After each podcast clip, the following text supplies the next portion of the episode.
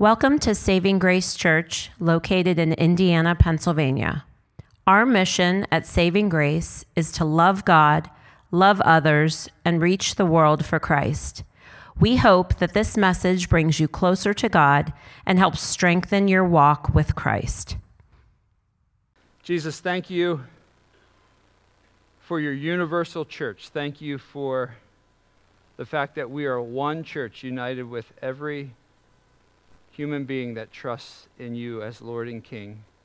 And we thank you for all the local churches in our region that love you, that believe the Bible, that preach Jesus. Lord, we pray for Kay that you would anoint him and fill him with your spirit.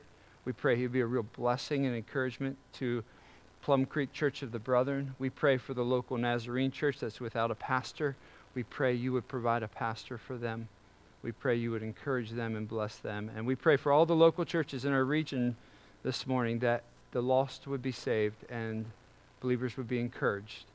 And we, we love you. Ask for your help as we look to your word. And we ask this in your name. Amen. If you have a Bible, turn to Matthew chapter 13. Matthew chapter 13.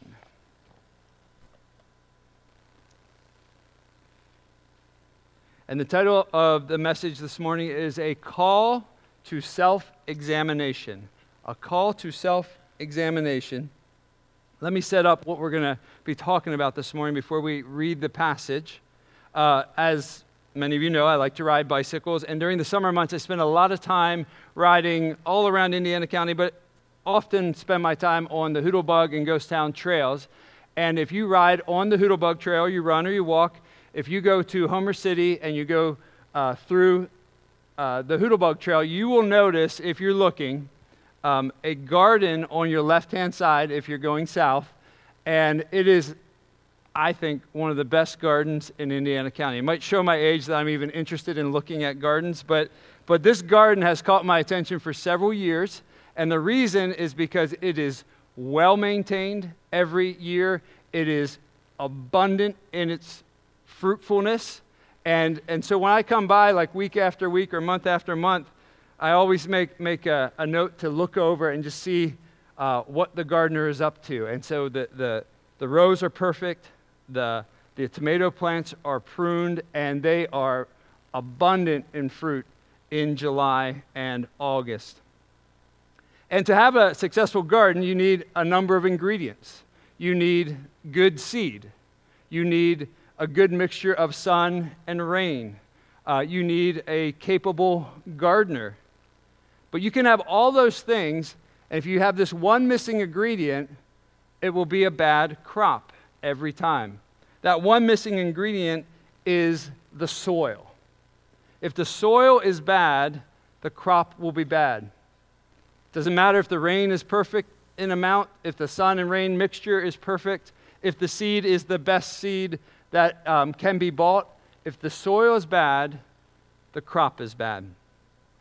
And why I'm bringing that up is because this morning we're going to look at a parable that Jesus taught about a farmer and about seed and about soil. And he's going to apply it to our own lives. And he's, in many ways, going to answer the question that some of us might have.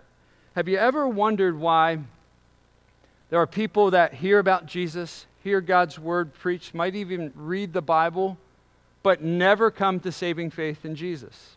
Have you ever wondered why that is? Have you ever wondered about the people that seem to emotionally respond at meetings, at churches, and summer camps, and Christian conferences, but then it just seems to fizzle out inevitably every time? Or have you ever wondered about Christians that are running well and excited about Jesus, but then over time, it just seems to fade and eventually it seems like there's little to no life left. Or have you ever wondered why some who are at the exact same meetings seem to grow and prosper spiritually and have abundant evidence of their salvation? Well, we're going to get some of the answers to those reasons this morning in the parable of the seed and the sower. So look with me at Matthew chapter 13 These points are going to be very simple, and you're, you're going to see them emerge from the passage. We're going to look at three points. The first is this we must listen carefully to Jesus' teaching. Listen carefully, meaning listen and respond, not just hear. So, parents, we often say things to our children or teenagers about, hey, can you take the garbage out? Can you take the dog out? And you come back, circle back around, they're like, oh, did you not take the garbage out? Did you not take the dog out? Oh, I didn't hear you. Well, you have great hearing. You didn't listen. You didn't pay attention. That's what I'm talking about. We must listen carefully to Jesus' teaching. Look at verse 1. That same day, Jesus went out of the house and sat beside the sea. And a great crowd and great crowds gathered about him. So the crowds are getting bigger and bigger. This is a cool picture. So he got in a boat and sat down. So there's crowds all along the shoreline, and Jesus is in a boat. And where they believe this may have happened, it has a natural kind of rock outcropping that, that creates great acoustics. So they believe he was sitting in a boat, people were kind of circled around the shore, and he is teaching. And as was customary in his day, he's sitting down as, he te- as he's teaching. So it's kind of opposite of what we're doing right now. So maybe we should reverse that. I should be sitting in a chair, and you guys have to stand the whole time. So that, that's what was happening there. And he taught in parables. You might not know this or you might be surprised by this, but approximately one third of Jesus' teaching in the New Testament are parables. A parable is basically a simple story that is made up to illustrate a truth. And it was a very common teaching tool that Jesus used over and over again. So this morning we're going to look at one parable, the parable of seed and the sower. But in chapter 13 alone of Matthew, there are actually seven parables. And depending on how you count parables, there are between 40 and 60 some in the New Testament. There's some debate about what exactly is a parable. Is it an illustration or is it a story? The point is, there's a lot, and Jesus used them effectively to teach truth. So here's the parable in verses 4 through 9. So he's going to explain the parable, then he's going to leave the crowd, and the disciples are going to ask him about the parable. And then he's going to explain not only the purpose of parables, but what this parable actually means. So here's the parable. And as he sowed, so he's talking about a farmer, as he sowed, so he has seed in his hand, or most likely wore a bag, and he's throwing seed. So as he's sowing the seed, um, some seeds fell along the path and the birds came down and devoured them. Other seeds fell on rocky ground. So he's just casting seed out. Where they did not have much soil. And immediately they sprang up, since they had no depth of soil. But when the sun rose, they were scorched. And since they had no root, they withered away. Other seeds fell among the thorns. And the thorns grew up and choked them. So the plants grew and the thorns grew with them. Other seeds fell on good soil and produced grain, some a hundredfold, some 60, some 30. So the last group is this abundant, fruitful group, like the tomato plants along the Hoodlebug Trail. Then he says, He who has ears to hear, let him hear. He who has ears to hear, let him hear. Jesus who is fully God and fully man, is teaching, and we would do well to listen, to pay attention, to do what he instructs us to do. So, your Bible probably says in the heading, the parable of the sower. And that's catchy and that's memorable. But it's more accurate to say the parable of the soils, because this really is primarily talking about the soils. So let me explain. The four soils are really the, the representation, and we'll see more details here in a moment, of the conditions of the human heart. So we got four different soils. We have the seed. The seed is the word of God, and the sower, the one who's planting it, in this parable is Jesus himself. But in a broader application, it's anyone who shares the good news of Jesus. So I said the title of this is a call to self examination. So here's what I want us to do I want you to evaluate just in your mind right now which of the four soils do you think most represents you right now? At your spiritual core. See, the heart in the Bible is really the, the center of the human. Not our physical heart, but our spiritual core, our mind, our thought, our will. What is the condition of your heart this morning? If you did an honest self examination or self assessment, is it spiritually dead and cold and barren? Is it rocky? There's some, there's some good stuff, but it's, it's rocky.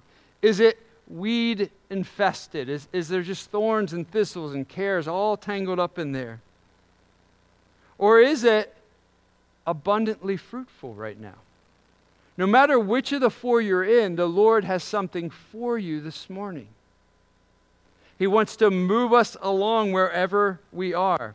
And we're going to see that uh, he's going to skillfully do that through this passage. But we would do well to pay attention. Listen to what James says in James 1 23 through 25. For if anyone is a hearer of the word, not a doer, he's like a man who looks intently at his natural face in the mirror. For he looks at himself, he goes away, and at once forgets what he's like. But the one who looks into the perfect law, the law of liberty, and perseveres, being not, no hearer who forgets, but a doer acts, he will be blessed in his doing. James uses a, a really kind of humorous illustration. So imagine you got up this morning for church, you looked in the mirror, things were a bit out of sort. Hair's growing in weird places, hair's sticking up. Um, you take an assessment, and your assessment is like, ooh, you know, that doesn't look so good. But then you leave the mirror and you just drive to church. You do nothing about it. You make, make no adjustments. That's what it's like to repeatedly hear God's word and not respond, not pay attention, not seek to apply what you see and what you hear.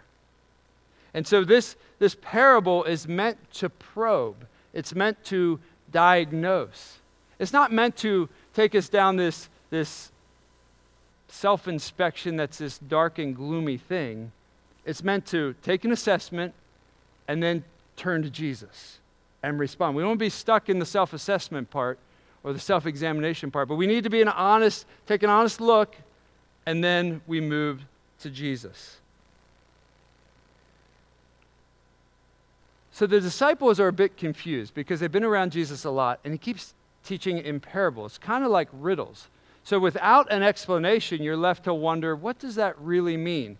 So after he teaches this large crowd, he removes himself from the large crowd, and the disciples want to know why are you doing this? Why do you always teach in parables? Why don't you just tell us what the point is without even telling the story? Which brings us to the second point. We should be amazed if we understand Jesus' teaching. We should be amazed. You and I should be amazed. If you really understand Jesus' teaching, when he teaches, when you read the word and you have an understanding and there's faith with that, it should be an amazing thing. And, and Jesus is about to tell us why. Look at verse 10. The disciples came to him and said to him, Why do you speak to them in parables? So they're, they're confused. Why, why are you doing that, Jesus? Why not just tell them? Why tell them a riddle? Verse 11 And he answered them, To you it has been given to know the secrets of the kingdom of heaven, but it has not been given, but has not been given to them. So in the Bible, the word secret, or your, your translation might say mystery, it's not like an unsolved mystery like the TV show. It's a, a truth that was hidden and has now been revealed. So Jesus is saying, To you has been given to know the secrets of the kingdom of heaven. In other words, you know that I am the promised Messiah. I am fully God and fully man. And when I began my ministry, the rule and reign of the kingdom of heaven has come. That has been revealed to you, he's saying to the disciples. That's also a truth for every believer in Jesus. If you believe that Jesus is God, you turn from your sins, you trust in him, you believe he died on the cross as fully God, fully man, suffered, bled, and died, and rose from the grave on the third day and ascended to heaven. You didn't just come up with that.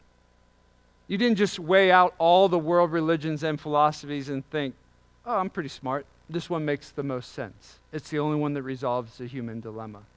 No, you came to faith in Jesus because it was revealed, because God opened your eyes. Look at verse 12. For the one who has more, it will be given, and he who will have an abundance. But for the one who has not, even what he has will be taken away. See, Jesus has been teaching lots of Jewish people that knew the Old Testament, and they were rejecting his teaching, like the teaching on the Sermon on the Mount. And he's saying, because of the hardness of their heart, I'm not going to keep giving them more and more. They are making willful choices to reject who I am and what I have to say. Then he says, This is why I speak to them in parables, because seeing they do not see, and hearing they do not hear, nor do they understand. Indeed, in their case, the prophecy of Isaiah is fulfilled. So now he's going to quote Isaiah chapter 6 and the context is God's people, the Israelites, have turned from God to sinful activities in abundance. And the consequence of their sin in Isaiah is they're going to be um, captured by Babylon and enter a period of Babylonian captivity, all because of their hardness of heart. So, this is what he says in the quote You will indeed hear, but never understand. You will indeed see, but never perceive for this people's heart has grown dull. And with their ears they can barely hear, and their eyes have closed, lest they should see with their eyes, and hear with their ears, and understand with their heart, and turn, and I would heal them. So we, we have a strong push to human responsibility. We are culpable, we are responsible when we rebel against the Lord and we reject Him.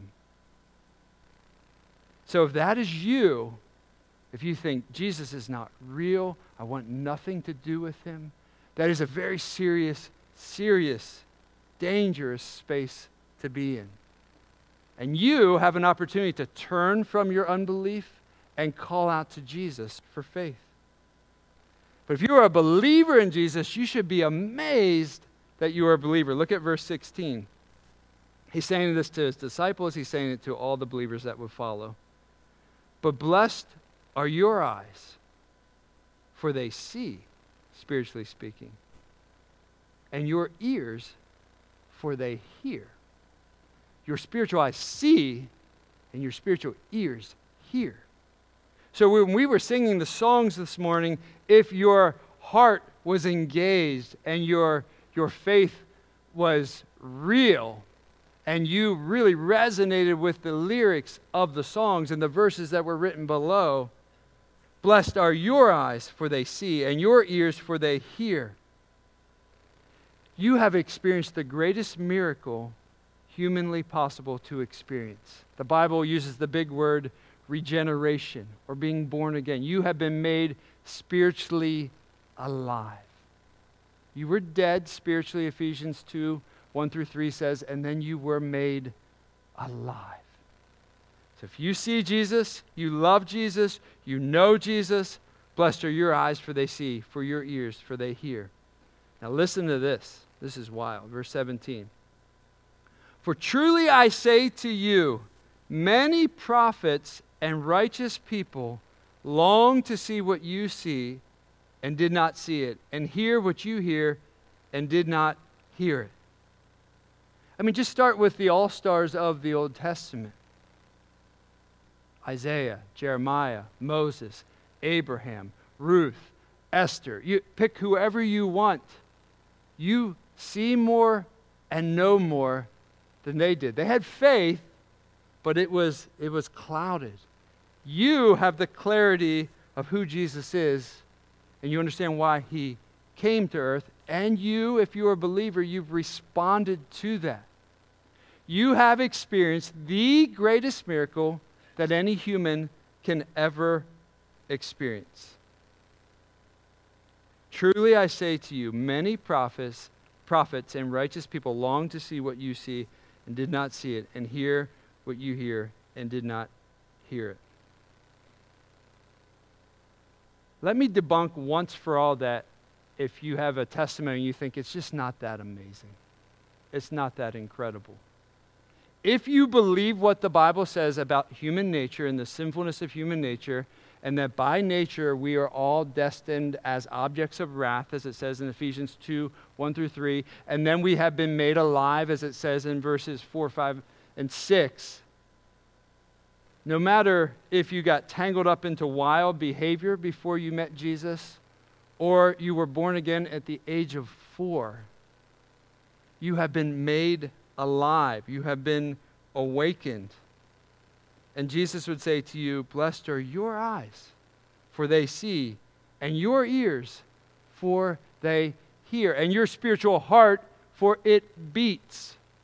So you have an amazing testimony if you believe in Jesus, if you trust in Jesus, if He is your Lord and Savior. You didn't do that. Yes, you responded by faith, but God, in His grace, made it real to you. He made you alive. And you see with greater clarity than the saints of old. Verse 17 again For truly I say to you, many prophets and righteous people long to see what you see. They did not see it, and hear what you hear, and did not hear it. What maybe some of you have heard since you were three and four and five. Just the fact that you heard it at a young age is another evidence of God's love and grace and mercy in your life. Not everybody in this room got to hear about Jesus at a young age. Some in this room met the Lord way later in life. So be amazed if you can see through the eyes of faith and you can hear the voice of Jesus and you believe and your heart beats. See, the purpose of parables is kind of twofold, Jesus is saying. They both reveal truth about God, about Jesus, and they also conceal truth about Jesus to those who don't yet believe. Think about this. We, we often sing, not just in this church, but really Christian churches throughout the world, sing the song, the hymn, Amazing Grace. That song was penned by a man who was a wicked, evil, by his own words, slave trader. He, he participated in the slave trade. And he came to faith in Christ. And he wrote this Amazing grace, how sweet the sound that saved a wretch like me. Like he believed the word wretch. He didn't want to pencil that out. He was a wretch. John Newton was a wretch we all by nature fall into that category. I once was lost, but now I'm found, was blind. Blind as a bat, could not see Jesus, but now I see. 'Twas grace that taught my heart to fear, and grace my fears relieved. 'Twas grace that taught my heart to fear. In other words, God's grace, the conviction of sin, taught him to, in a healthy way, fear the holiness of God, fear the, the, the judgment of God. Fear the reality that there is a judge who will judge all humanity and that those who reject him will, will, will spend eternity in hell for their rebellion and rejection of the Lord. And those who are in heaven will spend eternity in eternal bliss with the Lord himself. 'Twas grace that taught my heart to fear, and that, that awakening led him to turn from his evil sins and trust in Jesus. And grace my fears relieved. How precious did that grace appear the hour I first believed. Paul says it this way For by grace, by God's unearned, undeserved favor, you have been saved through faith. This is not your own doing, it is a gift of God not a result of works, so that no one may boast. For we are his workmanship, created in Christ Jesus for good works, which God prepared beforehand that we should walk in them. So Jesus is saying the purpose of parables, the reason I teach in parables is it's to conceal truth from those who don't want anything to do with me, and it's to reveal truth to those who follow me. But now he's going to explain what does the parable mean, the parable of the seed and the sower. And it's going to be a call to self-examination. So last point, we must prayerfully examine our spiritual condition. It's going to be four soils, four conditions of the human heart. It represents every single person in this room or watching online. Nobody nobody makes it out. So this is what Jesus says. He's left the crowd, he's talking to the disciples. Hear the parable of the sower.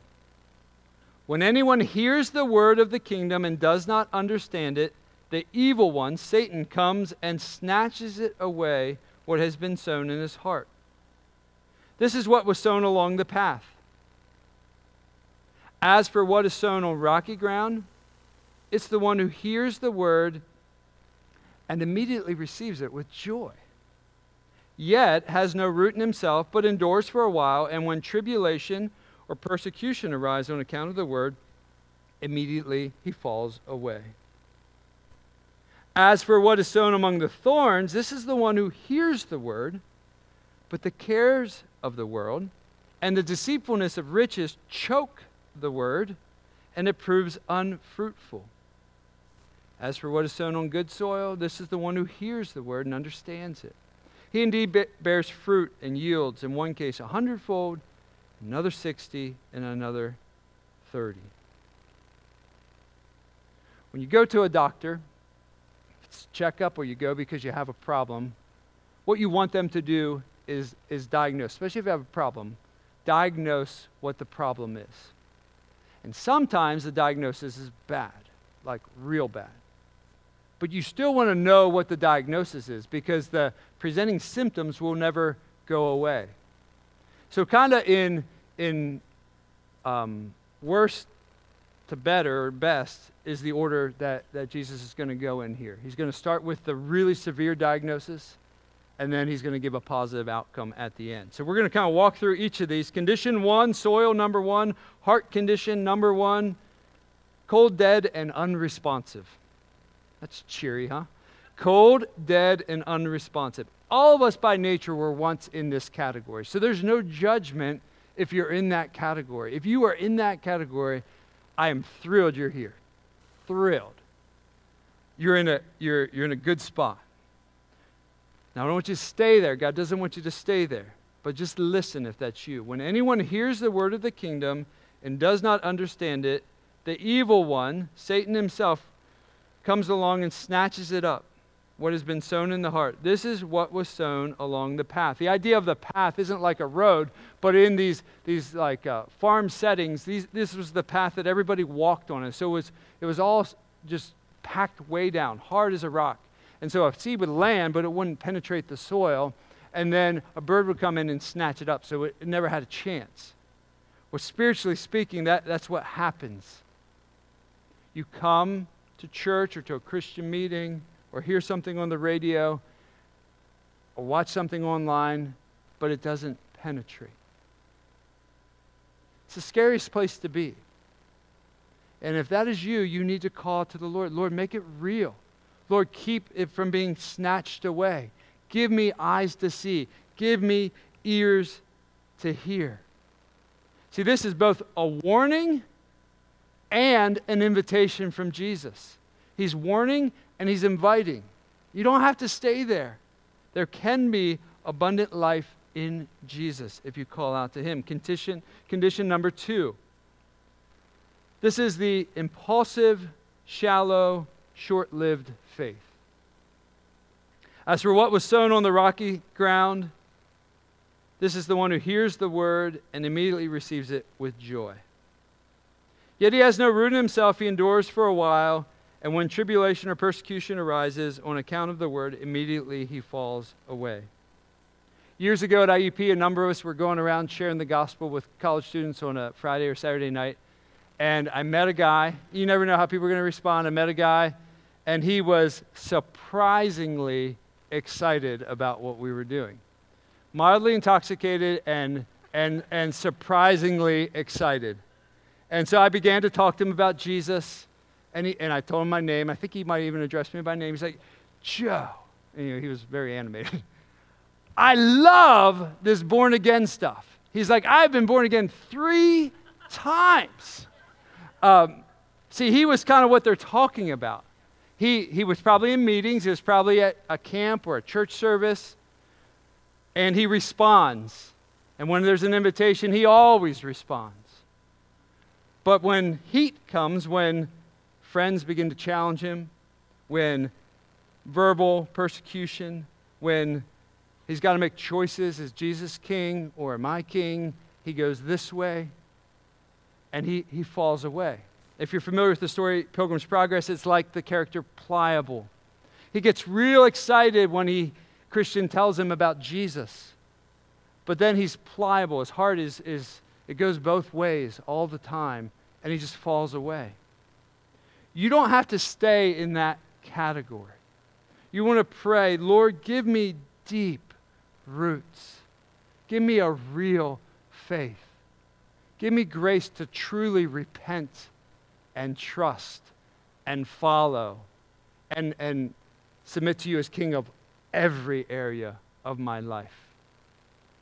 Man, not just live a double life here. So if you're in that category, don't stay there. That's a dangerous, dangerous place to be. I think condition number three probably applies to many more of us in this room. And this is the preoccupied, distracted heart. It's the one that at the beginning I said, Have you ever wondered why some Christians seem to be going really strong for a while? And then, and then you know, it just kind of seems to come to a slow fade and fizzle. This is what Jesus says in verse 22. As for what was sown among thorns, this is the one who hears the word. Like hears and believes, responds. But the cares of the world and the deceitfulness of riches choke the word, and it proves unfruitful.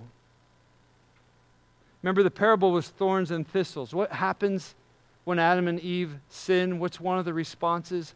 Thorns and thistles will accompany you and your work, Adam. It's, because of the fall, there's going to be life pressures.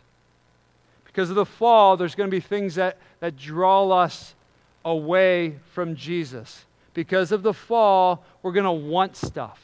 And we're going to think stuff will satisfy us more than the living God.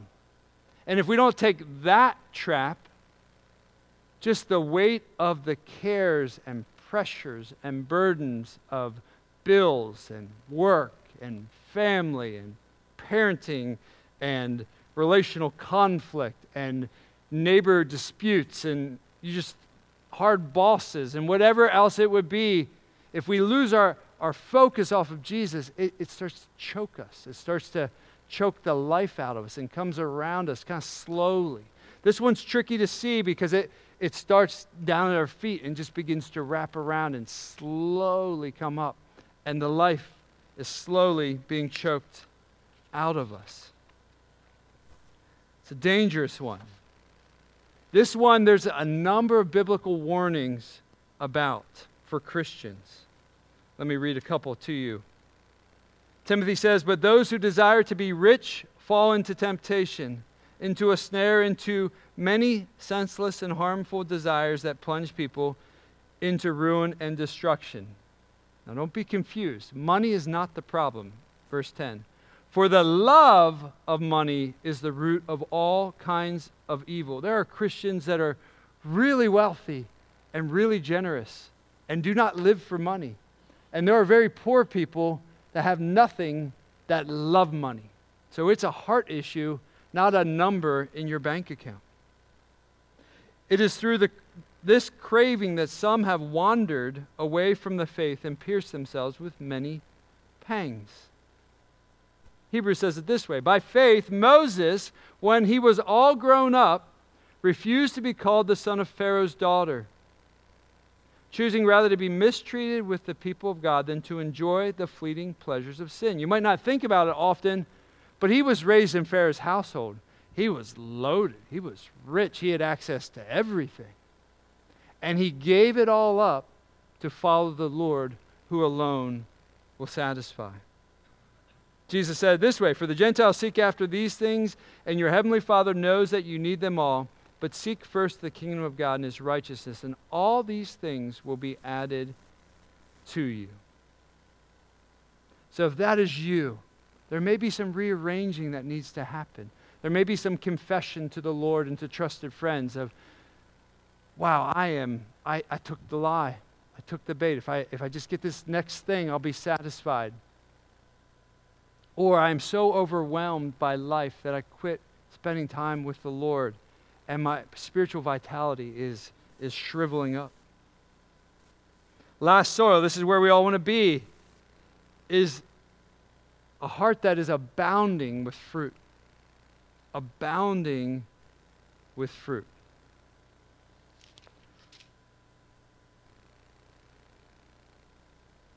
As for what is verse um, 23? As for what was sown on good soil, this is the one who hears the word and understands. He indeed bears fruit and yields, in one case, a hundredfold, in another 60, in another 30. This is where we want to live.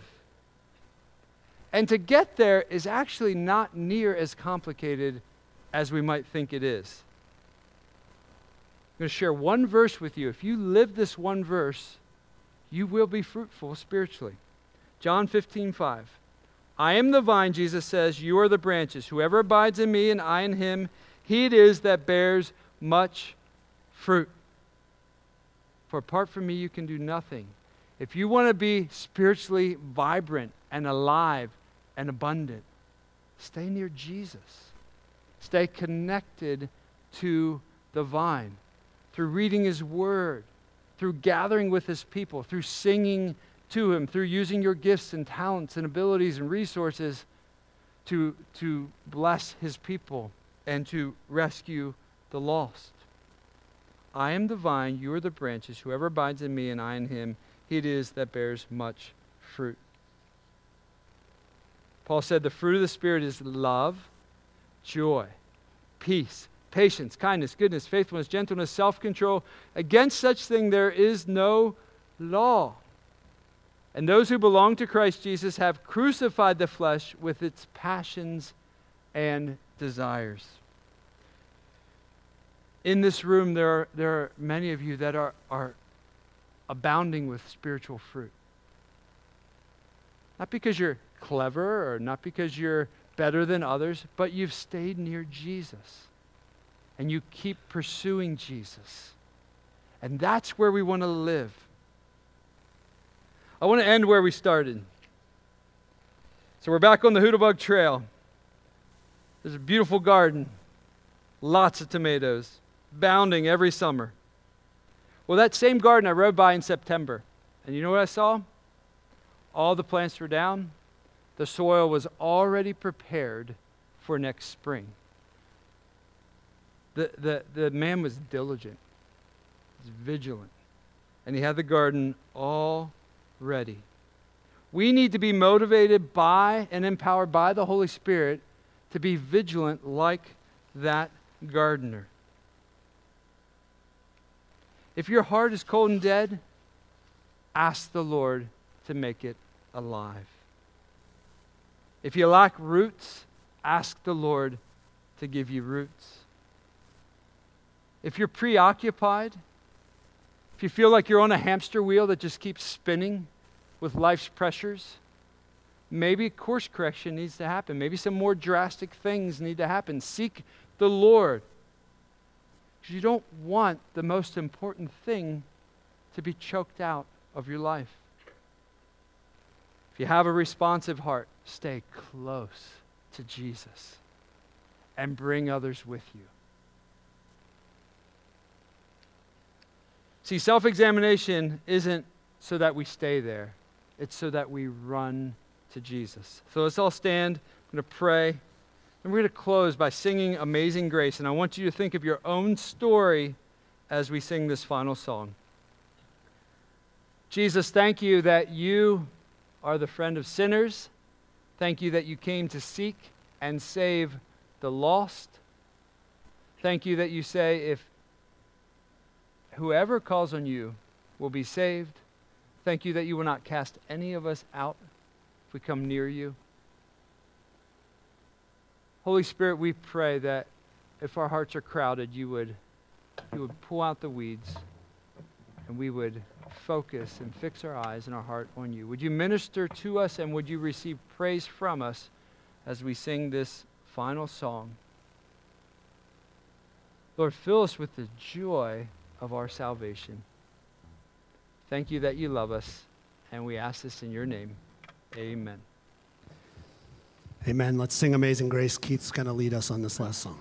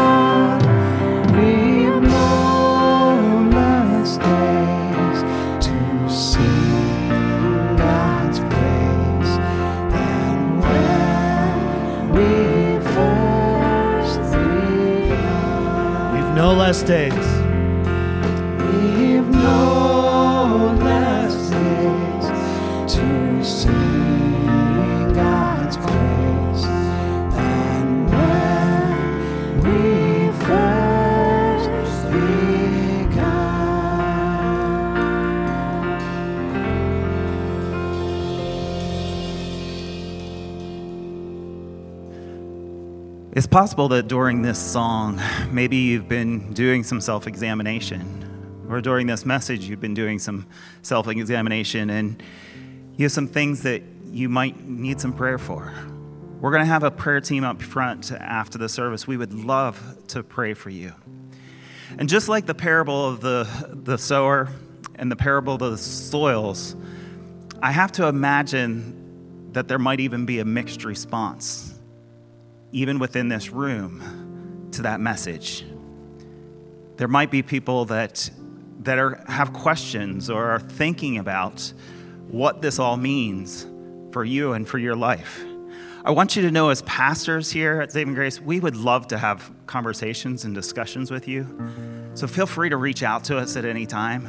We love questions and we love to be able to, to just have conversations with people about faith. And so feel free to reach out to us at any time. But I want to close in praying that, that God would make us alive, that He would give us roots, and that we, He would help us to cultivate soil that will grow those seeds into who He created us to be. And so let's, let's close in prayer. And again, if you've been thinking about anything during this service that you need prayer for, please come up to us afterwards. We would love to pray for you. So let's pray. Father, we thank you so much for your grace in our lives. We thank you for this amazing grace that saves a wretch like me. We thank you, Father, that we can put our trust in you and you help us to grow.